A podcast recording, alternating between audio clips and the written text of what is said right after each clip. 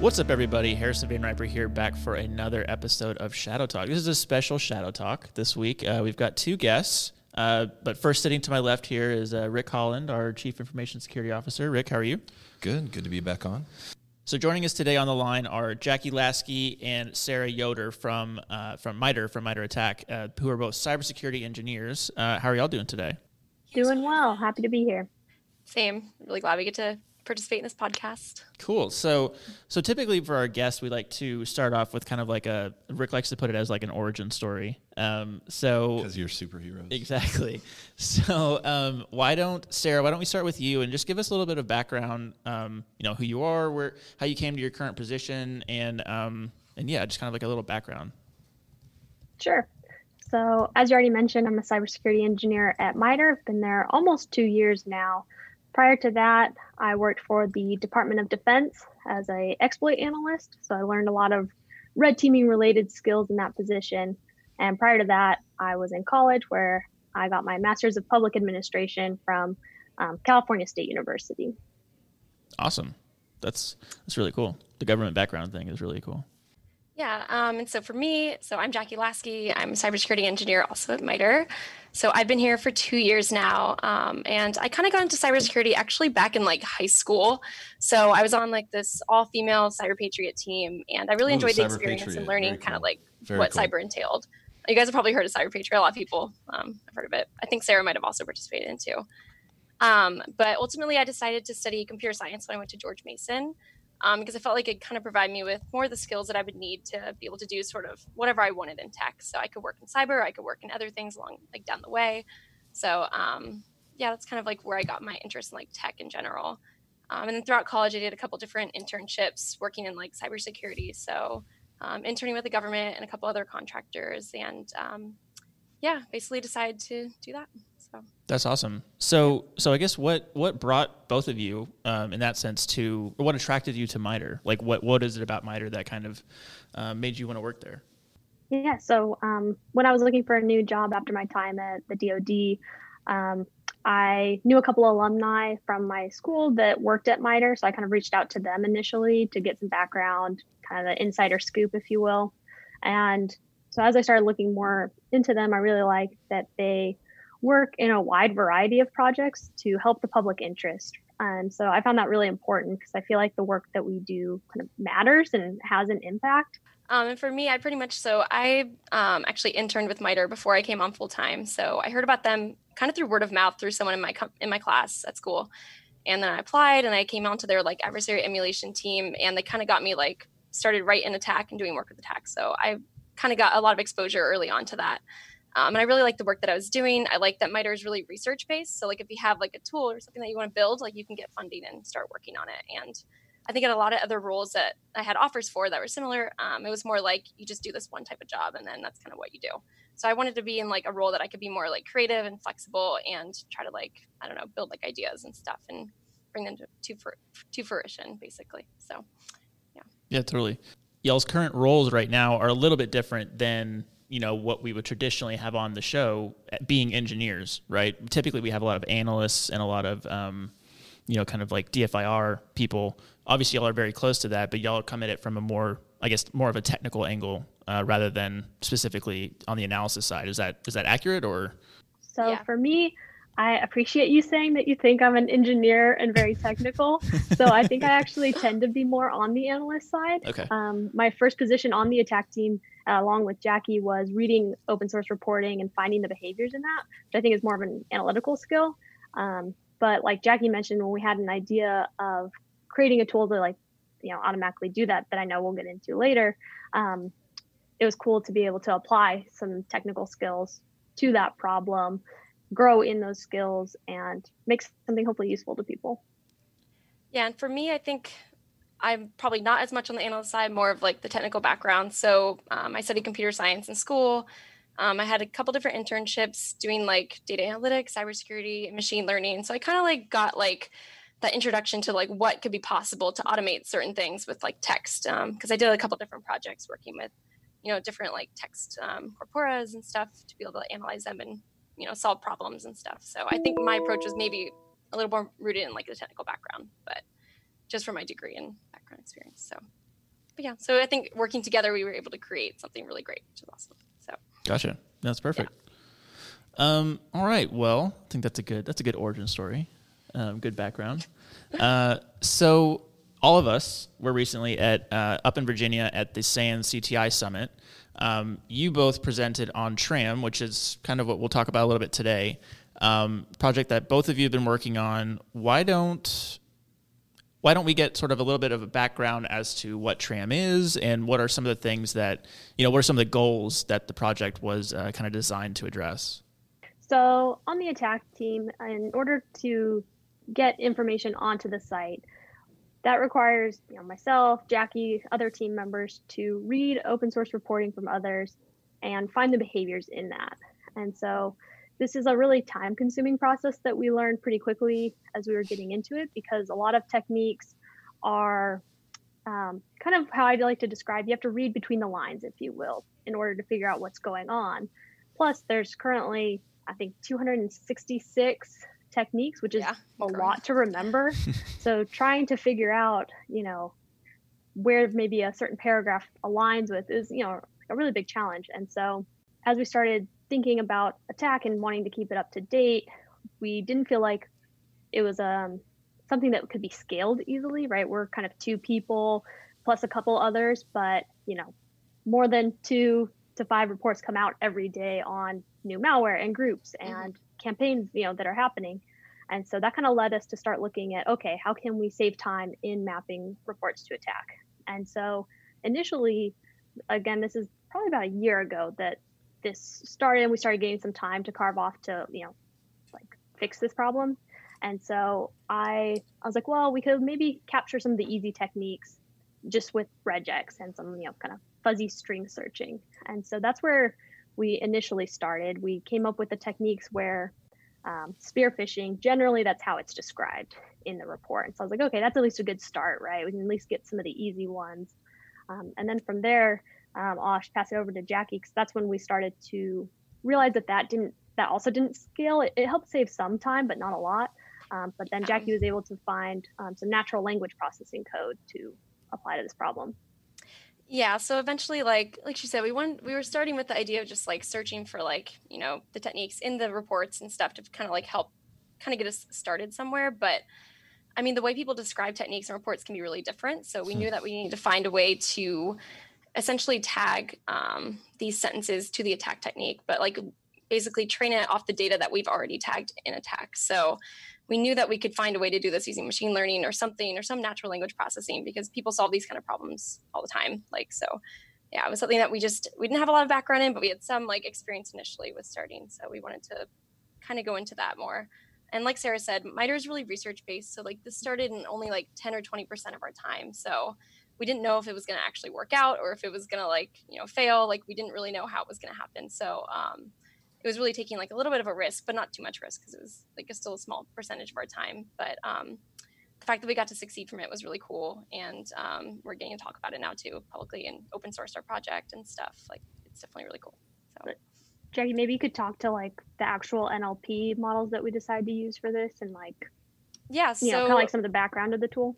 Yeah, so we um, we're using more of like we started with a couple different options. We started with natural language processing to kind of like get the data all cleaned and into like a good structure and like from the attack set from the attack site. And then we ended up using logistic regression, which is a supervised learning classification method. Yeah. So how it works is basically you give it a labeled a, da- a labeled data set, and um, how it would work is it would go through and it would train on the like for our example the attack techniques that it's learned. Um, and then you would give it an unlabeled data set and it'd be able to basically make predictions and generate predictions on that unseen data. So it'll have a sentence that it knows is like, I don't know, spear phishing attachment or something. And then hopefully you can give it a sentence that isn't labeled with spear phishing attachment, but it could predict that it is based on the um, techniques that it's learned from in the past. Mm-hmm. So basically just that's at a really high level, kind of describing what it How, is. Um, yeah. When you look at the model that you're using, I'm, I'm sure you do the automated translation, if you will um, and then maybe check it manually. Like how how much how effective are you? Fifty percent, you're able to automatically map. Like wh- where do you see the success rate today? the success rate of like the prediction analysis, or I would say that's, I think it was around like 60 to 65%. But we don't have a model for every attack technique though, because some techniques don't have a lot of data or examples in our site. So for those ones, it's kind of more like a case by case basis. And I think we, we still had some regex, Sarah might know better than I do if we have like some similar word matching for ones that we don't have a machine learning model for. But we don't have one for every single attack technique because you need to have data to be able to train on. So if they don't have any examples, then sure, it's kind of like you can't really do much with it. So yeah, I mean for a for a new tool, you know, kind of like a V1 sort of thing. Um, I think 60, mm-hmm. 65% is really, really good. Um, and I mean, just to go back to touch on your point of, you know, this was kind of designed to scale and reduce, you know, time spent on analysis and time mm-hmm. spent on on I searching mean, just, for attack techniques. Yeah, yeah exactly. I mean, the like whole that, referencing and going back and forth like yeah, takes a lot of time. Yeah, so. exactly. So, and I mean, that's something that we've talked about on the show before. Just how can you prioritize your time, and what are what are different tools and techniques that you can use eh, from an analyst perspective to kind of you know sift through the mountains of data that everybody has. Mm-hmm. Um, but yeah, I mean, it sounds like this would be a great tool to to kind of use. So, is it?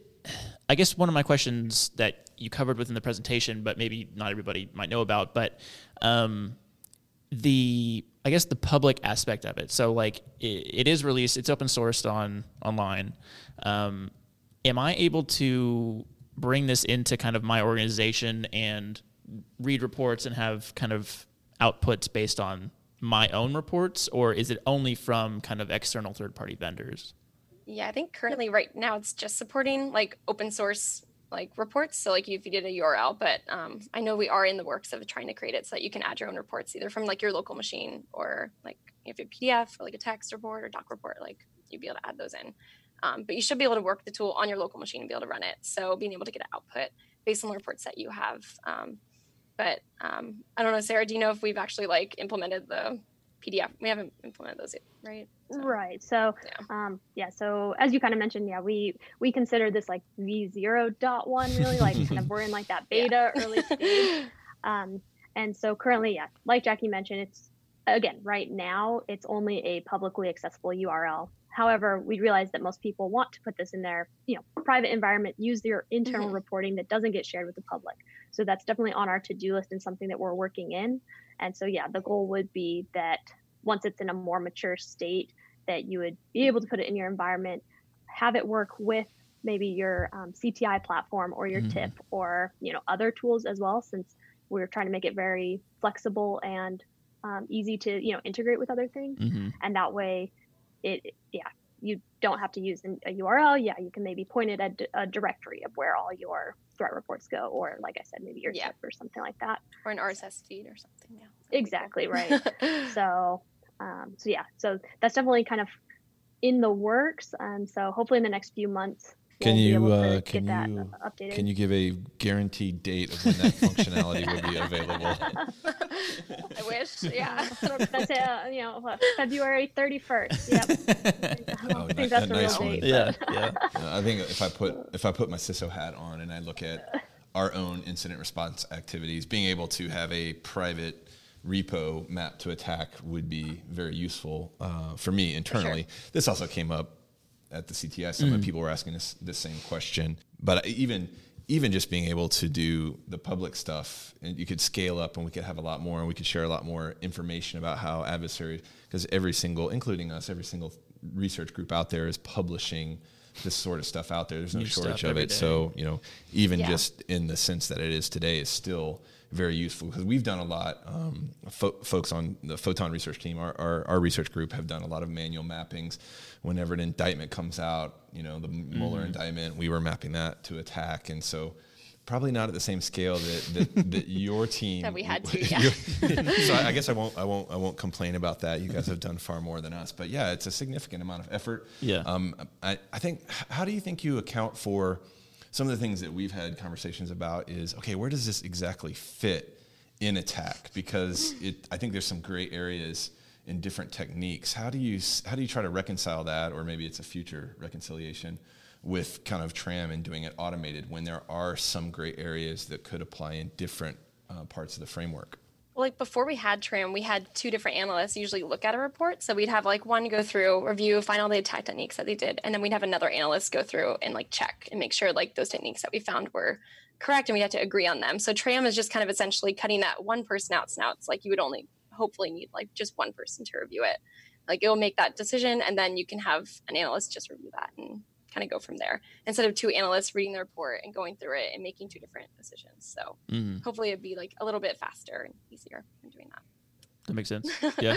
no, no. I mean, I I was actually working through a scenario in my head where Tram would be really useful for the indictments specifically. If you could just get like a feed of all the indictments and then just run Tram against all the indictments that like are publicly yeah, available. Yeah, just get the Department of Justice. Yeah.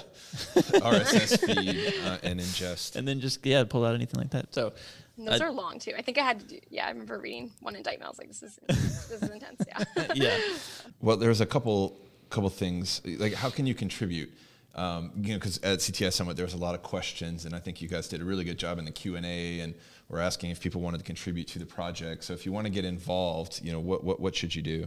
Definitely. So, because it is an open source project, we would love pull requests. So, um, people have great ideas and features, and so if that's something that you can you know do for us and then contribute back to the community that would be a huge help.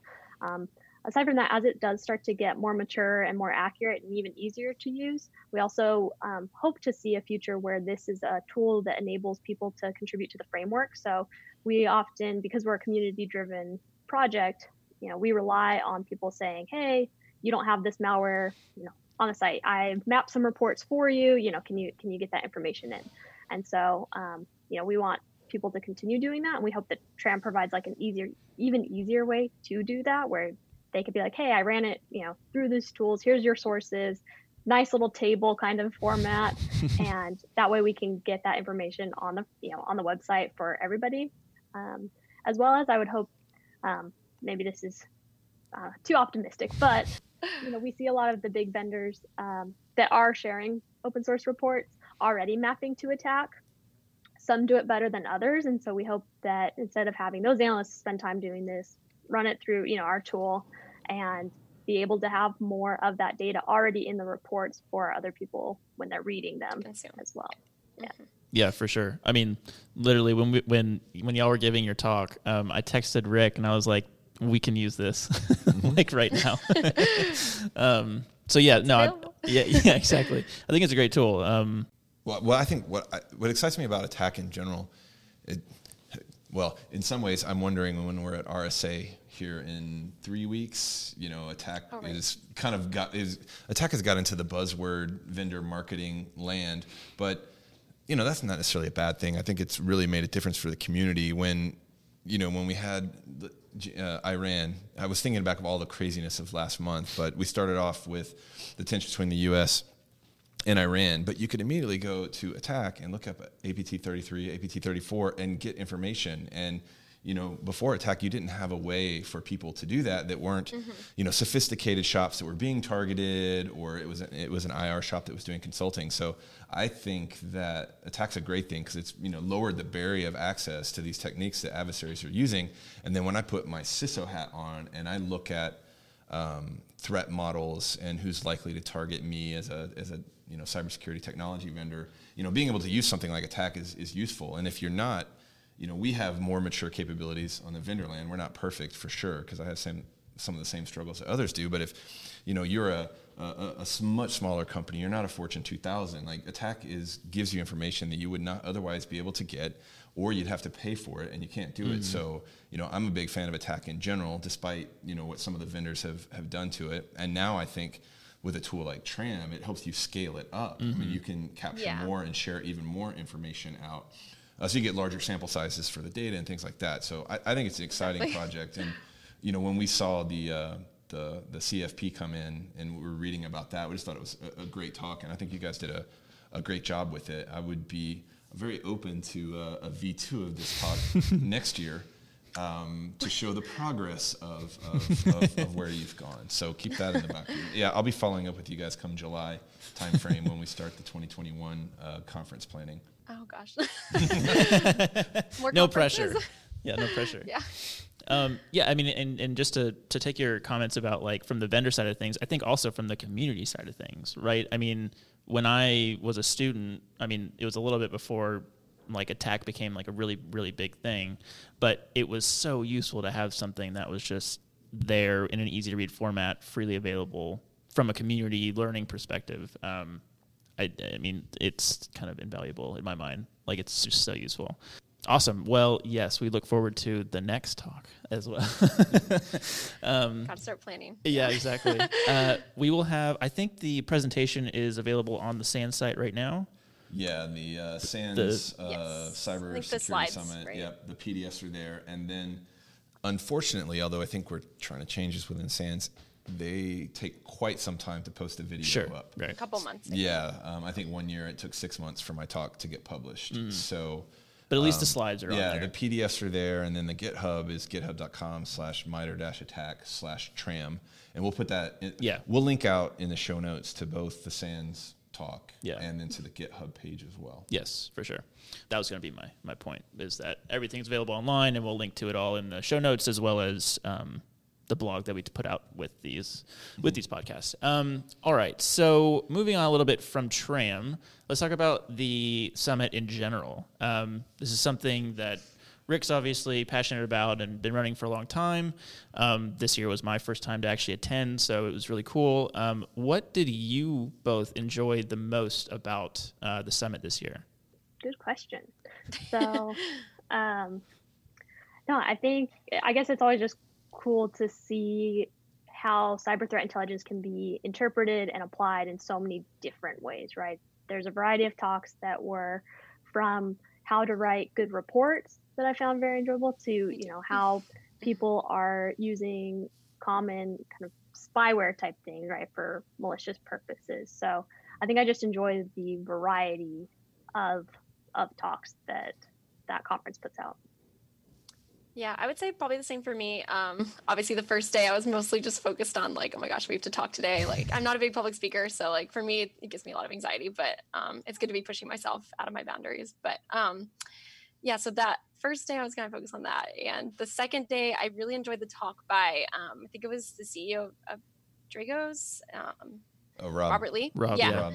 Yeah, I love this talk on attribution because I'm actually working on another like sponsor project that's doing stuff with that, like I don't know that kind of space. So it was really interesting to be able to apply like that to like my actual like role at MITRE too. So um, being able to take away things that are actually useful for like our work was really cool. And like Sarah said, the variety of the talks too. So like a lot of the same things. I really enjoyed the one on how to write your own threat, report, like write your threat reports and the importance of like even things like spelling or like other like things like that. Like you wouldn't yeah. even really like think about. But um, yeah, so I really enjoyed pretty much that. Yeah. I will say it is much easier to present on day one because having yeah. presented on day one and day two at CTI Summit, then you just yeah, yeah. like you're done with your talk and then you're done, and then yep. you can actually be a regular attendee. Enjoy. Yeah, exactly. We could just enjoy the second day, which was yeah, the yeah. anxiety because I get. I mean, you, you were talking about anxiety. I'm nervous every. I mean, I've, Harrison, I'll talk about. It. I get nervous before every single uh, talk. In fact, I'll use my um, my Apple Watch. my my children call it the breathing game, but they have the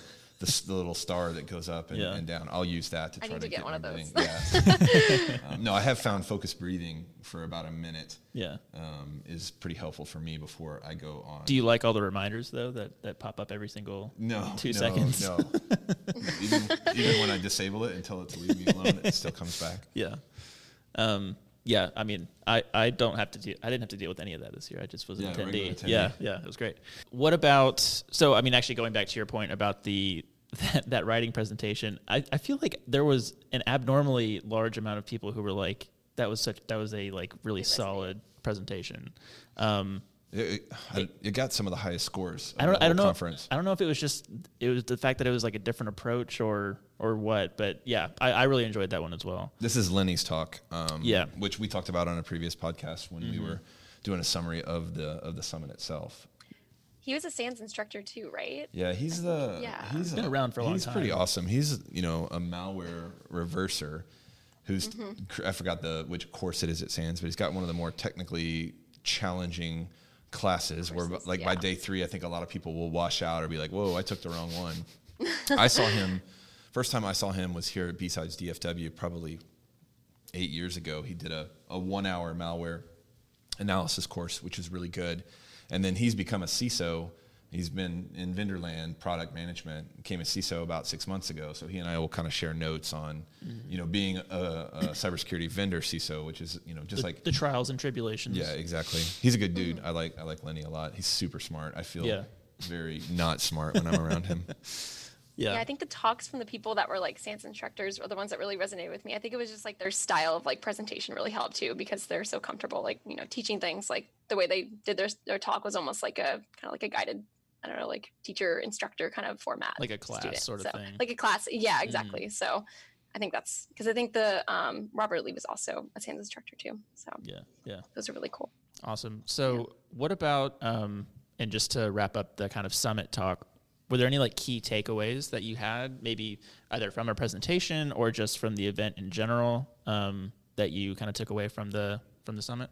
Yeah. So for me, I guess just yeah, overall kind of conference takeaway is that CTI is hard, and yeah, and you know everybody's kind of struggling with it in one way or another, and so I guess you know helps at least me feel like we're not alone in this problem, Right. and that there's other people trying to work to solve it too. Um, and so yeah, just seeing everybody's different approach to that problem was nice, but I appreciated the community of like, all right, we're all in the trenches here together. We can like, let's try to you know make things better. Yeah. Agreed. Agreed. All right. Well, thank you, Jackie and Sarah, for joining us. Um, we will have links to everything within the show notes. Uh, definitely check out their presentation on Tram. And uh, thank you both for joining us today. Yeah, thank you. Bye.